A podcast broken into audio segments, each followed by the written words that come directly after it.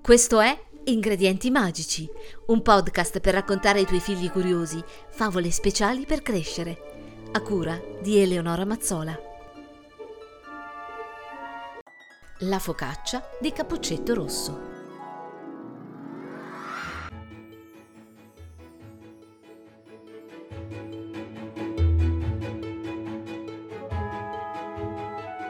C'era una volta, ed era davvero la prima volta, che nel bosco tutti gli animali si fermavano un momento. Scoiattoli, uccellini, coniglietti, puzzole, lumachine, grilli, api e farfalle erano estasiati e sorridevano al passaggio di una piccola bimba vestita con un mantello rosso.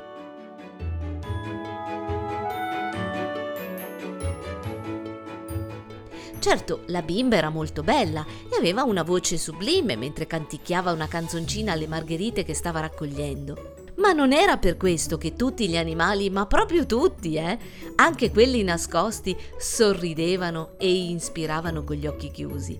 Il motivo era uno solo,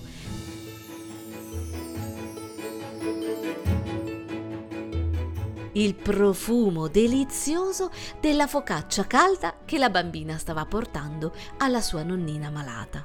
Ti ricorda qualcosa? Ovviamente stiamo parlando di Cappuccetto Rosso e della focaccia che la sua mamma aveva preparato con tanto amore. Potresti pensare che non è possibile che una focaccia abbia un profumo così intenso, eppure quella di Cappuccetto Rosso sì perché era una focaccia magica. Più precisamente era una focaccia alle olive ed erano loro ad essere fatate. C'era un solo animale che ignorava quel profumo. Immagino che tu abbia già capito di chi sto parlando, del lupo ovviamente. La storia la conosci, sai quindi che il lupo ingannò Cappuccetto Rosso e dopo essere arrivato a casa della nonna ed essersela mangiata, aspettò la bimba con un travestimento davvero strambo. Che orecchie grandi che hai, nonnina, disse la bambina. Per ascoltarti meglio, rispose il lupo travestito. E che naso strano che hai, nonnina. È per raccogliere i fiori più profumati, disse quel furbastro. Ma che bocca grande che hai, nonnina! È per mangiarti meglio, finì per dire il lupo. Ma a questo punto della storia, come sai, accadde l'inevitabile, ossia il lupo si mangiò Cappuccetto Rosso e dopo quel pranzetto si addormentò come un sasso.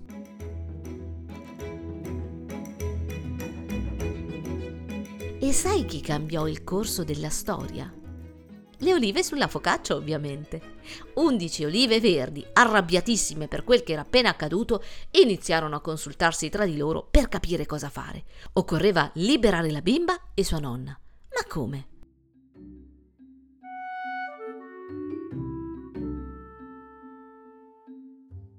Qualcuna suggerì un'operazione complicatissima che prevedeva di infilarsi nel naso del lupo per arrivare a salvare le poverette, ma le sue compagne non appoggiarono quell'idea. Ti immagini cosa poteva esserci in un nasone così brutto? Meglio evitare. Dopo una lunga discussione, finalmente si trovò una soluzione. Occorreva uscire di casa e cercare aiuto. Così 11 piccoli olive verdi in fila indiana uscirono dalla casa della nonnina e si avviarono marciando alla ricerca di aiuto.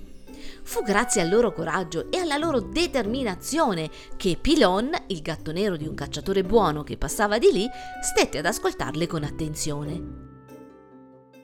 E se ti hanno raccontato che invece fu per il russare intenso del lupo che il cacciatore scoprì cosa fosse accaduto, beh, non ti hanno detto proprio tutto. Onore alle olive, un grazie a Pilon e anche a Cacciatore. La storia sai già com'è finita. Cappuccetto Rosso e la nonnina uscirono dalla pancia del lupo e questo, vedendo il cacciatore puntargli addosso il fucile, scappò lontano dalla paura e non si rivide mai più.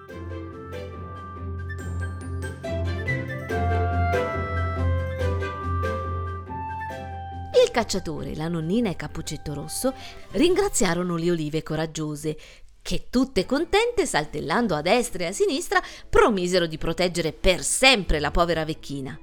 Tutti insieme, persino il gatto Pilon, finirono per mangiare una bella torta alle mele e poi salutarono le stanchissime olive, che andarono a fare un pisolino.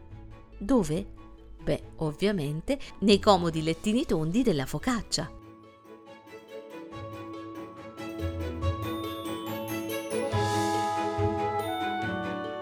Come successe a quel piccolo fagiolo che... Ops! Scusa, questa è davvero un'altra storia, ma prometto che te la racconterò presto. Intanto però ricorda questo, anche se si è piccoli si può combattere contro le ingiustizie e far sentire la propria voce.